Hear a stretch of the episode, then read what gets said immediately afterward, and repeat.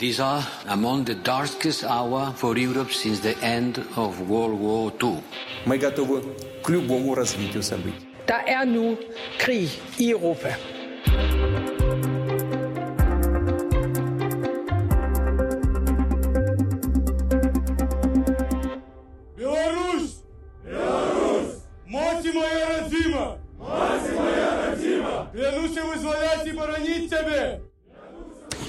Belarus, min mor, mit hjemland. Jeg lover at befri dig og beskytte dig, uanset hvor jeg er og hvor skæbnen for frihed tager mig hen. Jeg vil kæmpe for sejr og din frihed, som vores forfædre gjorde det. Ordene her, de kommer fra en stor gruppe belarusiske soldater. Soldater, som er klar til at gå ind i krigen i Ukraine for at kæmpe imod russerne. De er nemlig overbeviste om én ting. Belarus kan ikke blive frit, før Ukraine er frit. I dag ser vi nærmere på belarusere, som sætter livet på spil i Ukraine. Øh, belarusere, som går imod Putin og imod den belarusiske præsident, der bliver betegnet som Europas sidste diktator. Jeg hedder Alexander Vils Lorentzen. Velkommen indenfor til Krig i Europa.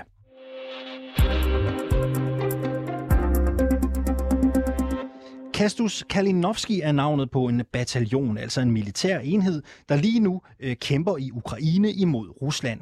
Bataljonen blev oprettet i Kiev, da Rusland invaderede Ukraine den 24. februar. Og så adskiller den sig fra andre bataljoner, fordi den består af flere hundrede belarusiske afhoppere, som er flyttet væk fra præsident Lukashenkos regime. Vores kollega Kevin Shakir har talt med en mand, vi har valgt at kalde Vlad.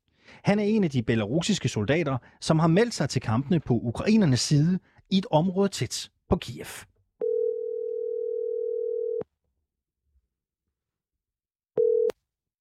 Hello. Hi, this is Kevin. Hi, Kevin. I'm Hi. Vlad. Or just we. Hello. Vlad bor i Ukraine, men er født i Belarus. Hans mor og far flyttede til Moskva, da han var fire år gammel. Nu bor han i Ukraine, men har forskellige omgange boet i Belarus. Både for at læse på universitetet og for at passe på sin bedstemor.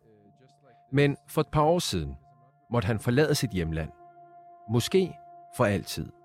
I, I lived in Ukraine for, um, personally me, for quite some time. Um, I moved from Belarus because uh, it was a bit dangerous for me to stay there, and I couldn't. Uh, I I just I couldn't uh, just leave, continue living my normal life when it all happened. Vlad tog kontakt til den belarusiske bataljon, så snart Rusland invaderede Ukraine. I'm a mathematician and I'm a software engineer. Uh, I have never been uh, in the battlefield, but uh, in February 2022, I understood that there are people who want to to destroy me physically, to to kill me and my family, and to erase my language from history at all. And I understood that if I will not, if I run or and will not stand up and, and fight, that uh, I'll just die. Han ser sin deltagelse i krigen som en kamphandling mod at Ukraine under invasion. Men for ham er at Ukraine frit for russiske tropper også en forudsætning for et Belarus frit for Lukashenkos greb om den belarusiske befolkning og land, som han siger i virkeligheden er styret fra Kreml. Lukashenko just sold us to Kremlin many years ago, and um, the process of denazification, as Putin says that he wants to make for Ukraine, it has been um, doing in Belarus for for decades. Vlad er født i 1997. Han er altså vokset op i et Belarus, der under hele hans levetid kun har haft én præsident. Alexander Lukashenko. Det var noget, hans forældre var kritiske overfor. De var åbne med kritikken imod Lukashenko, men aldrig ude i offentligheden. Kun derhjemme.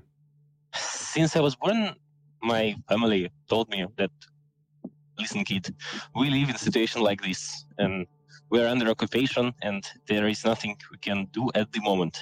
So, uh, keep calm and carry on. Vlad vil ikke fortælle, hvor mange belarusere, der er med i kampene på den ukrainske side. Han fortæller, at der kommer nye til hver uge, der ligesom ham vil bekæmpe Rusland. Men ifølge Vlad har der været civile belarusiske styrker, der har været aktive og trænet til krig siden Ruslands annektering af Krim i Ukraine tilbage i 2014. There were people uh, back in 2014 who understood it uh, and joined Ukrainian forces to fight uh, in Donbass, and they have been fighting. And so, and these people, they formed this uh, battalion, this battle group, and now there are many volunteers like me who had no military experience before, but we gather here and we study because uh, there are people with uh, military experience who who have been fighting for for these eight years with Russians, and we study tactics, we study uh, shooting, we study um, everything everything we can to to become a, a, a unit that can fight, can stand for the Belarusian people, who can stand for their rights or their rights to be heard, and we we contact anyone who has voice in Belarus, who has uh, voice outside of Belarus to support us, to to support them, and to unite. Because now the only way we can survive this all crazy stuff is if we are united. We understand now that free Belarus is only possible if free Ukraine exists, and that is why we, we must fight, and we we are ready to die for the freedom of Ukraine. Selvom Vlad er klar til at dø for ukrainernes frihed, så fortæller han os, at det er vanskeligt at være belarusser i Ukraine lige nu, da han med sit belarusiske pas har fået indfrosset sine penge og ikke kan bruge dem. It's hard to, to look in the eyes of Ukrainian people. It's hard to just to, to exist in Ukraine with Belarusian passport right now. Why? There, there are some obstacles now. It, it, it's still it's still pretty much okay. There is not, nothing critical, but for example, for all the non-residents uh, of Ukraine, the bank accounts are frozen because uh, some of Belarusians who crossed the border before the war, they were agents who were making intelligence for Russian army, and that is why the, there are some mm, mm, actions from Ukrainian government uh, aimed to to stop it, but it uh, it hits all the Belarusians in Ukraine. This was an obstacle for me quite quite a bit because uh, I couldn't get my salary for, for, for February and, and March because of that, because my bank accounts are frozen and I cannot use the money I earned. Vlad ved endnu ikke, hvad hans rolle bliver i krigen, når han engang blev færdig med kamptræningen. Men der er krigere, der allerede har været ude i kamp med ukrainerne. Faktisk var nogle af de belarusiske krigere ude i den lille by Bucha, hvor de mødte de mange lig, hvis kroppe vi alle har set ligge på byens gader, i pressen og på nettet. They looked terribly when they returned. I, I can't imagine what what what what would I feel if I if I if I saw it with my own eyes. It's it's horrifying. What And- was in Busha. With with that being said, you have you, you don't have military experience, and you're seeing your uh, the people you know coming back from Bucha. You said earlier you're prepared to die for this cause, but aren't you afraid of going into war? Well, of course, I'm afraid. Uh, it's mm, it's mm, no no one wants to die. I I don't I don't want to die. I want to uh, I want to live. I want to have kids. I want to raise them. Um, but I understand that if I don't do anything now, I will have worse consequences. It's a risk, of course, to to be at war. It's a risk of death. Uh, however, I understand that uh, it is my duty to to protect my people because I'm I'm a man of 25 years. I'm I, I do sports. I have uh, nice physics. I have nice brains. I can I can help. I I just I knew when I, I at some I just it it struck me that I must I must go. I have to go. There is no other choice for me. This is the best choice I can make. I have to join these men. I have to help them with everything I can.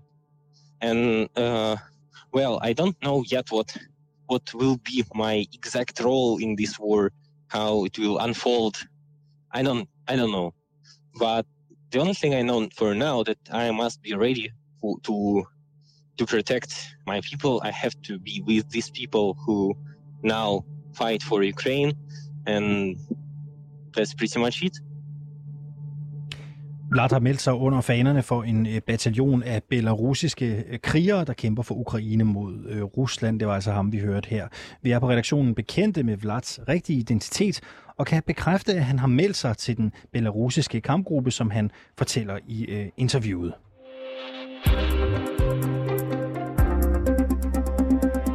Belarusere, som går i krig i Ukraine til kamp mod Rusland, får opbakning fra den belarusiske opposition. Blandt andre fra oppositionsleder Svetlana Tikhanovskaya, som stillede op mod Alexander Lukashenko ved præsidentvalget i 2020. Da det på belarusisk statstv kom frem, at Lukashenko stod til at vinde valget, og tusinder af mennesker i øvrigt gik på gaden i protester om valgfusk, ja, så flygtede Tikhanovskaya til Litauen, hvorfra hun fortsat kæmper for at sikre demokrati og frihed i Belarus. Krig i Europa har talt med Tikhanovskajas rådgiver, Franak Vyachotka. Han fortæller, at den belarusiske opposition giver sin fulde støtte til personer som Vlad, der kæmper mod russerne i Ukraine. I think these people they are defending the national honor of Belarus. After Lukashenko joined Putin in this horrible attack on Ukraine, uh, many Ukrainians, many Europeans started to think about Belarus as the country aggressor. But reality is that people of Belarus they are against war. People of Belarus they support Ukraine, and those volunteers who joined um, battalions in Ukraine they demonstrate their readiness to protect uh, uh, interests of Belarus, not only by words, but also by real actions. So we do support them. We um, really believe uh, what they do is very, very brave. And we do all possible to make um, uh, them uh, protected, uh, supplied, and ready and ready to mm, to do what they what they have to do. Og lad os lige opsummere det, Viatorka siger her, er, folk støtter Belarus' ære, folk er imod krig og støtter Ukraine, og dem, som frivilligt deltager i Ukraine, demonstrerer deres interesse for at støtte Belarus. Men Franak Viatorka er også bevidst om, at de belarusere, der deltager i krigen, risikerer at opleve enorme konsekvenser. They are risking everything. Many of them lost everything. Uh, many of these young people, activists, journalists who are fighting in Ukraine right now, They were repressed in Belarus. Their property was confiscated. Their relatives, their friends got imprisoned. So they fled the country without anything. And right now they continue to mm, uh, risk with their lives. Uh, they basically understand that they cannot uh, come back uh, home to Belarus. They understand that Russian secret services and Russian army in general will do all possible to destroy them.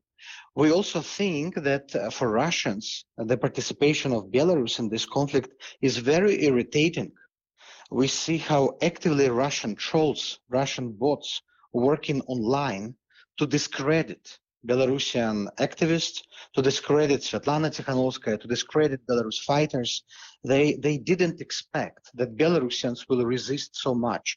They thought that Belarus will obey Russian orders, will um, agree will accept Russian occupation and will help Russia in their war against Ukraine. But it didn't happen. Det, som Viatorka siger her, er, at øh, man ikke regnede med, at Belarus ville gå imod øh, Rusland, men det var så det, der skete, og derfor så risikerer belarusserne i Ukraine alting. De risikerer endda øh, deres liv. Jonathan Schacht Halling Nielsen, godmorgen. Godmorgen. Du er øh, Belarus-kender, jurist og russisk uddannet ved Statsuniversitetet øh, i Belarus. Det belarusiske statsuniversitet hedder det selvfølgelig. Øh, overrasker det dig, at belarusere melder sig så åbenlyst til at kæmpe imod Ruslands krigsførelse i Ukraine? Nej, ikke i den øh, skala, vi har set øh, indtil videre i hvert fald. Altså man skal forstå, at siden øh, valget i, i, i Belarus tilbage i 2020, så var der et stort antal øh, belarusser, der flygtede til, til, til Ukraine og fik en sikker havn der. Det var folk, der i forvejen havde været aktive i den belarusiske demokratibevægelse, hvor det simpelthen blev for farligt at være øh, i, i Belarus, da, da Lukashenko slog ned på, på protesterne med en meget hård hånd. Og i første runde var det dem, der meldte sig i høj grad til øh, ukrainsk øh, krigstjeneste. Om det så øh, griber om sig, i hvilket omfang det griber om sig, øh, vil være interessant at, at se. Lige nu er der rapporter på, at der er mellem 500 og 700 øh, belarusser, der kæmper i, i ukrainsk krigstjeneste, i deres egen øh, bataljon. I øvrigt også under det belarusiske, øh, hvad skal man sige, demokratiske eller oppositionsflag, øh, det hvide-røde hvide øh, flag på deres uniformer. Lad os lige prøve at få et øh, overblik her. Hvordan har Rusland kunne bruge Belarus i sin invasion af Ukraine? Jamen, Rusland har i høj grad brugt det i forhold til at få deres infrastruktur øh, vedrørende innovationen til at, at fungere. Altså de har brugt de øh, belarusiske veje, jernbaner, flybaser øh, til at, at supportere øh, innovationen. Altså flybaser som i russiske kamphelikopter og, og jægerfly har skulle øh, tanke og forsynes med nye våben, så de landede i Belarus og har fået det der. Når der skulle fyres øh, missiler ind mod øh, Kiev, så er de blevet fyret af fra belarusisk øh, territorie. Og så har vejene og, og jernbanerne været brugt til, til proviant og, og våben. Derfor er det også interessant at se, at der er øh, har været en kampagne om egentlig sådan jernbanesabotage i, i Belarus, som skulle forstyrre de, øh, de russiske øh, forsyningslinjer. Hvad er det for en kampagne? Jamen, øh, denne her øh, friheds- øh, eller antikrigsbevægelse, som øh, Svetlana Tikhanovskaya og Franat Vyachetka, som jeg har talt med, har talt om, øh, har blandt andet opfordret øh, belarusere til at øh, lave sabotage mod jernbanen. Her er der både tale om, om man vil, gammeldags jernbanesabotage, hvor man ødelægger skinner, øh, signalsystemer og den slags for at forsinke øh, forsyningstogene. Der er også tale om en mere moderne øh, form, hvor cyberpartisaner har øh, angrebet de belarusiske statsjernbaners øh, IT-systemer. Øh, og der har været øh, langt over øh, 80 øh, angreb øh, på statsbanerne, så mange af de ukrainske jernbaner på et tidspunkt var ude og takke belarusiske partisaner for at forhindre de her forsyningstog i at nå frem til Ukraine. Øh, Franak Viatorka var jo lidt inde på det i det klip, vi hørte for et øjeblik siden, men øh, jeg får jo også lyst til at spørge dig med det kendskab, du har til øh, Belarus, øh, til øh, Rusland. Hvad kan prisen være for belarusere, som går imod Lukashenkos officielle linje i krigen og kæmper imod Rusland? Jamen, det er i hvert fald ikke sikkert for dem at, at vende hjem. Altså på nuværende tidspunkt er der over 1100 politiske fanger i, øh, i, i Belarus, og de sidder under utroligt kummerlige vilkår, og, og tortur er også en del af, af fængselssystemet i, i, i Belarus. Der er også enkelte i Belarus, der har, har mistet livet, og hvis man bliver dømt som terrorist i Belarus, så er der stadig øh, dødsstraf i det land. Så, så de kan risikere øh, ganske, ganske øh, meget i, i forhold til at, at, at vende hjem. Og man kan sige, at i forhold til at blive, er der også noget at risikere. Man ved, at de, de belarusiske sikkerhedstjenester øh, har slået dissidenter ihjel i udlandet, blandt andet i, øh, i Ukraine. Ja, hvad er mest sikkert så at blive eller at vende hjem? Øh, det er nok mere sikkert at, at blive, end at vende øh, hjem, men, men man kan sige, jeg forstår godt, at de her mennesker kan komme til et sted, hvor de tænker, at vores bedste valg er måske at kæmpe, og så håbe, at øh, at hvis, hvis man kan bevare demokratiet i, i, i Ukraine, så er der også en, en chance for, at vi kan gøre noget i forhold til, til Belarus. Og der er jo en del af de her, der siger, de her soldater, der siger, at denne her øh, hvad hedder det, bataljon, der nu er i, i, øh, i den ukrainske her, at, at de får en opgave efterfølgende øh, inde i Belarus, øh, for at kæmpe for øh, demokrati der. Om det kommer dertil, det må, må tiden vise, fordi så taler man en eller anden form for borgerkrigsscenarie. Og det er i hvert fald umiddelbart svært at se for mig, sådan som, som verden står lige nu. Men det er en overvejelse, der er noget, der man taler om i den belarusiske opposition. Lad os lige vende tilbage til Franak Virchorka, som vi har talt med. Øh, han fortæller i det klip, øh, vi skal høre nu, øh, hvorfor det er vigtigt for oppositionen, at Rusland taber krigen. If Ukraine fails in this war against Russia, Belarus will not have any chance to save its independence. Therefore, we first of all have to defend, help Ukraine to win, and then to put Belarus back on democratic uh, track. We also understand that if Putin will become weaker, then Lukashenko will be weaker because Putin is his only ally right now. So for us, this situation uh, provides so many challenges, so many threats but also so many possibilities. So Belarus can be finally free and democratic European state. This is what many Belarusians dream about. Franak Minatorka siger, øh, hvis Ukraine taber den her krig mod Rusland, har Belarus ikke nogen chance for at blive uafhængig. Øh, hvordan hænger det sammen, øh, Jonathan Schacht Halling Nielsen? Jamen altså, øh, Lukashenko øh, er helt afhængig af Putins assistance for at sidde på præsidentposten i, i Belarus. Siden valget i 2020 har han ikke haft nogen øh, stor øh, folkelig opbakning. Man skønner hans opbakning til at lægge mellem 10 øh, og 20 procent af, af, af belarusserne. Så han sidder ved hjælp af et øh, stærkt magtapparat. Hvis han er i stand til at supportere det magtapparat øh, fortsat, og det er han, hvis Putin sidder i Kreml og, og hjælper ham, så, øh, så får han penge og ressourcer og mandskab øh, ind til at, at kæmpe imod de her øh, kræfter, der ønsker ham afsat. Omvendt må man sige, at hvis Putin bliver svækket af, af krigen øh, i Ukraine, der måske ikke er russiske øh, ressourcer til at understøtte øh, Lukashenko, så kan det godt være, at, øh, at det kan skabe gro for, for, for en eller anden øh, form for, for forandring. For forandring? Hvad betyder det?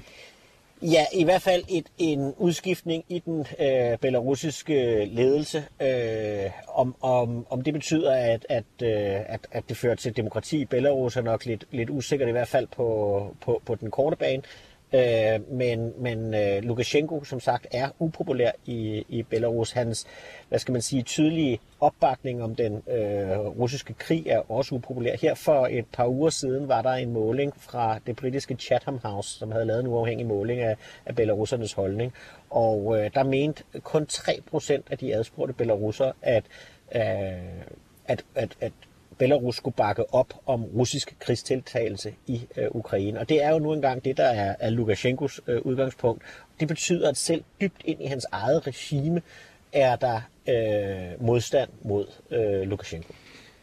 Er Lukashenko øh, færdig som præsident, hvis Putin øh, taber øh, krigen? Det, det, det er et rigtig godt spørgsmål. Altså man kan sige, traditionelt har, Put, har, undskyld, har Lukashenko kørt det, man kalder pendulpolitik. Han har kunnet skifte sine øh, tilnærmelser, så han svingede imellem Moskva og Bruxelles. Og derved øgede han hele tiden sin egen pris. Så var han ikke helt lojal. Så efter øh, den russiske invasion af Krim i, i, i 2014, så undlod han for eksempel at anerkende Krim som værende øh, juridisk russisk øh, og optjente nogle point i Bruxelles i den forbindelse. Så havde han lidt mere at handle med Putin om. Men i denne her situation er han bare presset. Han har ikke rigtig nogen venner. Hvis Putin ikke engang er der, så har han ligesom kun sig selv og sit eget system. Og det er nok tvivlsomt, om det har ressourcerne til, at han kan bevare magten. Vi skal lige dykke endnu længere ned i forholdet mellem øh, Lukashenko og Vladimir øh, Putin. Øh, spørgsmålet er nemlig, hvad den her krig har gjort for forholdet mellem de to præsidenter. Lad os lige høre, hvad Franak Virchorka siger. They are very interdependent right now as never before. And they have symbiotic relationship. Putin badly needs Lukashenko right now as their loyal ally because he doesn't have friends anymore. You saw the voting in the United Nations Besides Ethiopia, Eritrea, Belarus is his only one European friend. Uh, on the other hand, Lukashenko needs Putin. It's the only guarantee Lukashenko for Lukashenko to stay in power. When uh, Lukashenko's nomenclatura feels that Putin doesn't back Lukashenko anymore, it will collapse. The whole system will collapse immediately. So they stick with each other. They help each other. They meet very often, mostly for PR purposes but this is um, this linkage uh, you know it, it it is not very sincere it's not very honest because they the reality is they hate each other øh, Jonathan Schacht, øh, Halling Nielsen, øh, man føler jo, at man bliver nødt til at spørge dig om det her. Har han ret i, at Lukashenko og Putin hader hinanden? Det har der været historier om i, i mange år, at deres personlige relation er, er dårlig. Men det er rigtigt, at de ses ofte. De ses faktisk også i dag af, af alle dage. Øh, så, så, så, så man kan sige, de finder jo hinanden i, at de har behov for hinanden, og derfor betyder den personlige relation måske øh, lidt mindre, end mange øh, gerne vil, vil gøre det til. Men de vil begge to gerne være, være den store handelefant, øh, og det er svært også for Lukashenko at, at se sig selv som den stærke mand, hvis han fremstår alt for afhængig af, af Putin. Så, øh, så han udfordrer også Putins øh, position internt i, i, i Belarus. Den belarusiske opposition mener, at Rusland lige nu er i en svagere position end tidligere, og netop derfor så er tiden inde til at få skabt forandringer i Belarus. Lad os lige høre øh, via Tjorka en sidste gang her.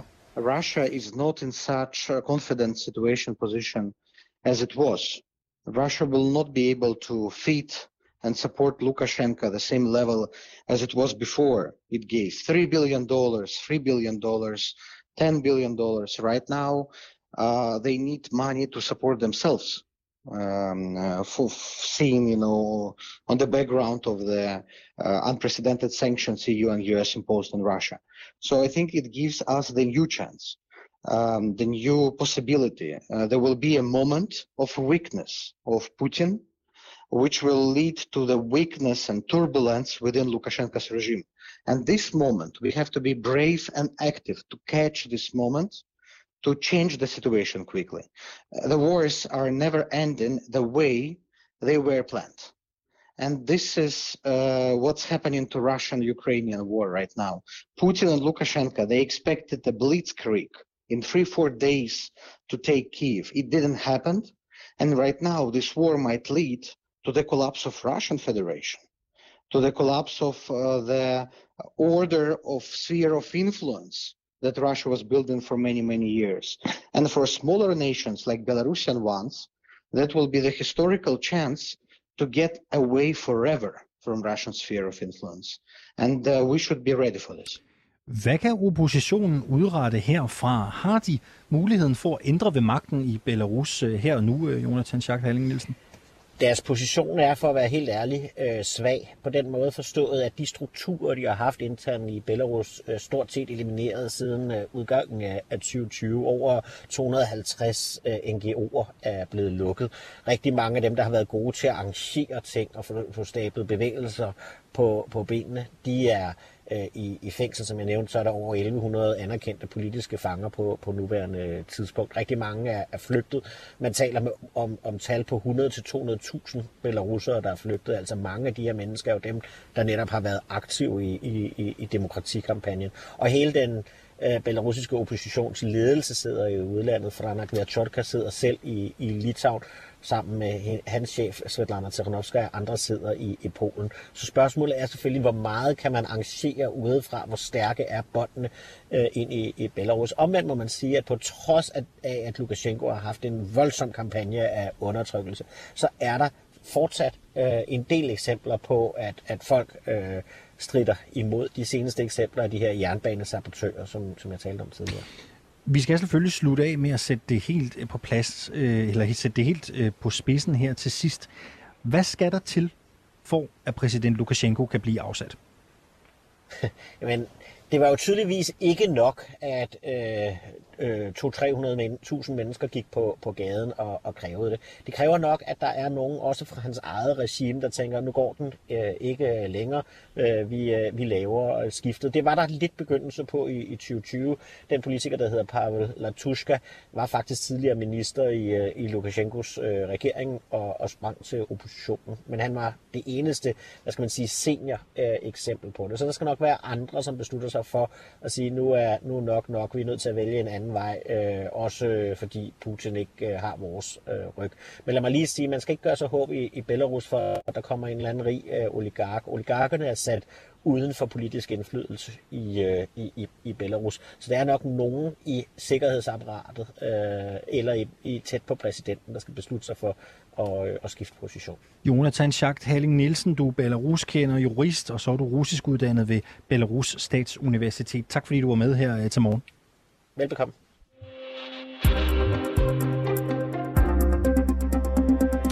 Du har lyttet til Krig i Europa. Redaktionen bag programmet er Kevin Shakir, Sofie Ørts og Oliver Bernsen, der også producerer. Jeg hedder Alexander Wilsen Oransen, og husk, du kan finde flere udsendelser i vores 24-7-app eller i den podcast-app, du foretrækker. Du kan selvfølgelig også lytte med live i radioen.